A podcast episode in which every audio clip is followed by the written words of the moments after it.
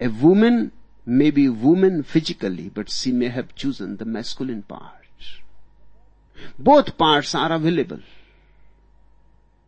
Then the body remains feminine, but the woman will become masculine. That is what is happening to women connected with women's liberation movement. They are dropping their feminineness. They are becoming as aggressive as men. They are trying to compete with all kinds of foolishnesses that man has. They want to have all those foolishnesses themselves too. They cannot be left behind. The idea of being equal is creating a foolish idea of being similar. To be equal does not mean to be similar. Equality is a totally different dimension. Similarity is different.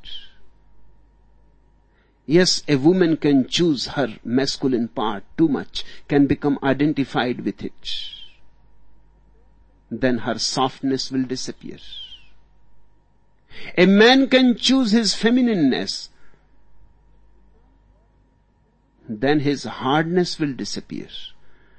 The body will remain sexually male or female, but the quality surrounding the body, the vibe will have to be that which you have chosen inside.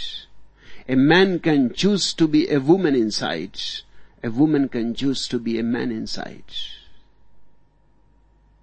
And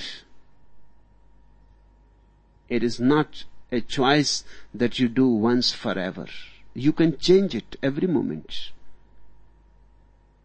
There are moments when a woman is very soft and there are moments when she can be very hard, very cruel.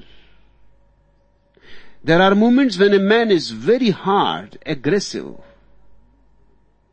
but there are moments he can be very soft. Even a Chengiz Khan is very soft to his children to his wife, he is very soft.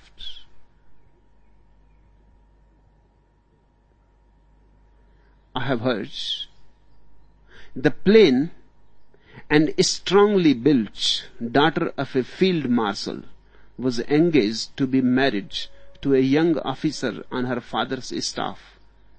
Could not you do something for Frank now that he is, he has asked me to marry him? she asked her father one day. There is not much I can do really, replied the field marshal, except get him a medal for gallantry. Or, listen to this. He was undersized, meek, diffident, and subdued, and he had applied for a job as a night watchman. Yes, said the manager, dubiously, but the fact is we want someone who is restless and uneasy, especially at night. Someone who thinks the worst of everybody. Someone who sleeps with one eye open. The kind of person in short who when roused is the devil himself.